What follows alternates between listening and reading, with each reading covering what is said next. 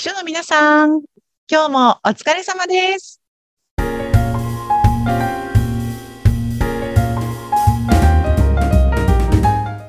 秘書の皆さん、こんにちは。秘書寮編集長、佐々木です。こんにちは。インタビュアーの山口智子です。えー、お願いしちょます。っとお願いします。ちょっとお願いしますって変ですけど、あの、気になることがありまして、はい、どうしたんですか、山口さん。前々から、あの、秘書検定ってありますよね。はははで、私も大学時代になんか取った方がいいよとか、あと社会人になってからも取っておくと意外と結構使えるから秘書ではなくても、で、勧められてなんか本屋さんで参考書をパラパラっと見たりとか何回かしたんですけども、うん。ちょっとハードル高いなと思ってその時は閉じてしまったんですが、うん、うん、うん。そう、秘書検定について聞きたくて、佐々木さんもやっぱ持ってらっしゃるものなんですか？これって皆さん。ちょっと聞かれると恥ずかしいんですけど、私持ってないです。おー。そう。なので、どんな問題なのかとか、私はちょっとわからなくって、ねただ、なんか、あの、準1級とか1級になると面接があるっていうふうに聞いたことがあるので、なんかなかなかね、難しいのかもしれないですけど、でも私はなんかどちらかというと結構その、まあ、1級っていうと難しいのかもしれないんですけど、うん2級とか3級はそういう学生さんが、社会人の常識を知るためのお勉強として受験するみたいな話を聞いたことがあります。ああ、うんうん。あそういう入り口としてはいいのかもしれないですね。ね、なんかこう、目上の人を立てるとか、上司に報告するときのお作法だったりとか、うんそういうなんかこう、社会に出る上で知っておいた方がいいことっていうのが学べる検定なのかもしれないですよね。そうか、秘書さんだからといって全員持っているわけではないんですあね。そうそうそう、うんあの、司法試験とか、うんあの、いお医者さんが取るうん。国家試験みたいな感じで、それがないと秘書業務ができないというわけではないので、うん、持ってない方もいいると思うんですけど、でも結構秘書さんに会うと、秘書検定取りましたっていう方結構多いかもしれないです。私はだから異職かも、あ、そうなんですね。そう、不良秘書ですね。まあもちろんね、きっとプラスになる面もいっぱいあるからね、取るのかもしれないですけど。でもなんかこの前、あの、ちょうどお会いした秘書室長さんみたいなね、あの、結構大きい企業の秘書室長さんとお話をして、秘書検定の話になった時に、うんこの、ある問題で、海外の、の外国人の取引先のね、あの、外国人担当者の方から電話がかかってきました。さて、あなたはこういう質問に対してどんな風に英語で答えますかっていう問題が出たみたいなことをおっしゃっていたんですね。はい。で、その方がおっしゃってたのは、でもさ、って、今時海外から電話なんて来ないよねって言ってて、ああ、そうか、そもそも。チャットかメールだよねって。だからちょっとなんかこう、あの、現実的じゃないというか、あの、うんいわゆる今の現場に即してないっていうのは、否めないのかもしれないですけれども、うん。ただ、なんかそうは言っても、まあそういう一般的な社会常識みたいなところには紐づくのかなと思ったりもするんですけど、そう、だから、これからこう秘書を目指していきたい方とか、うん。うん、あには、あの、秘書検定を持っていますっていうと、あ、秘書になりたくって、一生懸命勉強して取ったんだなっていう、うん。こう努力の証みたいな感じになるので、いいんじゃないかな、なんて思ったりします。なるほど、なるほど。でも、そういう、まあ、秘書検定も含めて、資格とか、そういうものって結構秘書さん、まあ、例えば語学もそうなのかな。いろいろ資格をすごく持ってそうなんて勝手な思い込みがありますが、うんねだ、まあ、もちろん資格取るとね、有利な、仕事に有利なこともあるんでしょうが、なんかその辺って秘書さんが割と持っとくといい資格とか、または、こういう資格持ってる秘書さんがこんな風に活躍してるみたいなのってあったりするんですか？ちょっとごめんなさい。私、すごくいい質問なんですけどえ、答えがわかりません。わかりました。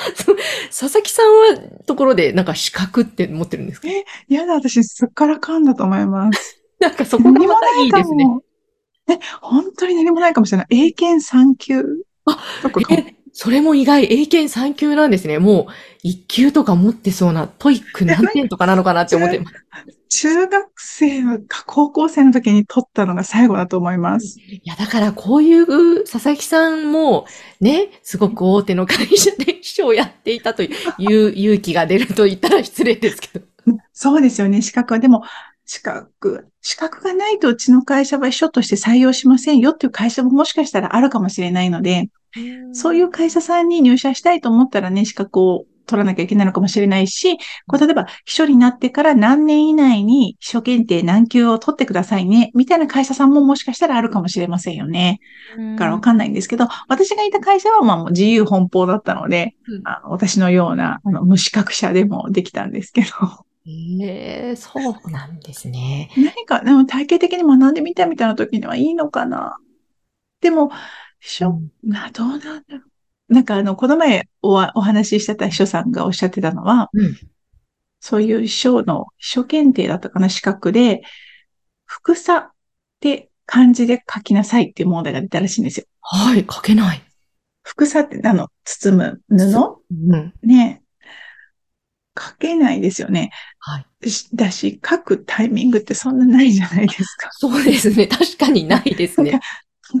いつ、いつ副差って書かなきゃいけないんだろうみたいな。まあ、メールで書くとかだったら変換してくれるし、うんまあ、万が一書かなきゃいけないってなっても、スマホで調べればいいし、うんだからそれをなんか副差っていう漢字を書けるようになっておくっていうのが秘書業務になんか直結するっていうことではないのかなと思ったりもして。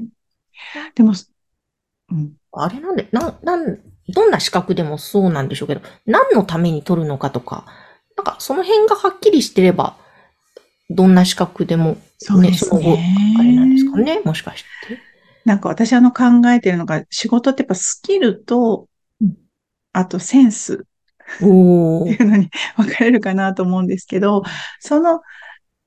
ススキルの部分って視覚にしやすいんですよね。うん。漢字が書けるか書けないかとか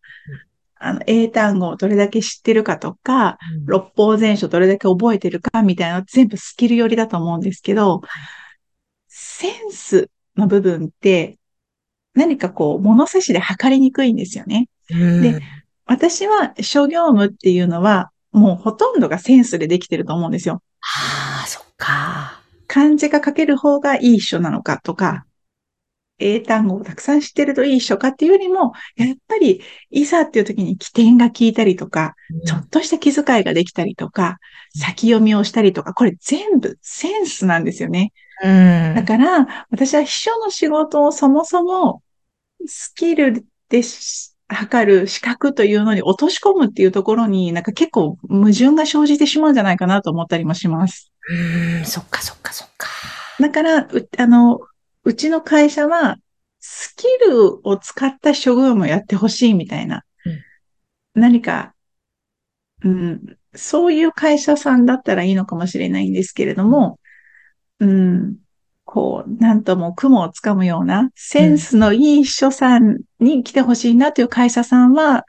それはやっぱり秘書検定一級を持っていますという方が、すごくスキル、センスも高いかというと、そうではないのかもしれないなという、すみません、すごくなんか小難しい話をしてしまいましたが、いや、でも確かにな、センス、センス、これ大切ですね。すごい大事なんですよ。で、これってなんか、そう、人に教えられないんですよ。ねえ、そう。うんなんか掴んでいくものだったりもしますもんね。そうなんですよ。感覚的なものなので。だからこれってどんなに初検定の勉強をしても、うんセンスが良くなるっていうのは難しいんじゃないですねかな。と。現場でどうするか。そうそうそうそうそう。で、私はいい秘書さんっていうのは、センスある秘書さんというのがいい秘書さんなんじゃないかなと思っているので、なんか、うん、どっちかというと、秘書利用も EP カレッジもうんスキルを教えるということは、あんまりこうやってなくって、うん。センス磨きたいよねっていう方向性でやってたりします。あ、でもそうですね。EP カレッジ私もそう関わらせてね、いただいてますから、あ、確かに佐々木さんね、そういう考えのもと、そうなんですね、よ。組み立てていらっしゃいますね。そう。そう、今 EP カレッジっていうワードも出ましたけれども、ぜひね、こちらの方もチェックしていただきたいですね。そうですね。ぜひぜひ今日あの概要欄に EP カレッジの公式サイトを貼っておきますので、うんちょっとご覧いただけるとありがたいんですけれども。まはいあでもね、あの、ひ秘書検定はそれはそれでね、お勉強するといいところもたくさんあると思うので、うんセンスとスキルと両方をね、両輪で磨いていけるといいですよね。え、そしたら本当強いですね。ねそうですよね。はい。なので、えーぜひぜひ、ホームページや EP カレッジに関する情報は番組概要欄からチェックしてください。はい。佐々木さん、今日もありがとうございました。はい。山口さんありがとうございました。この番組は秘書さんのためのお花屋さん青山花壇の提供でお送りいたしました。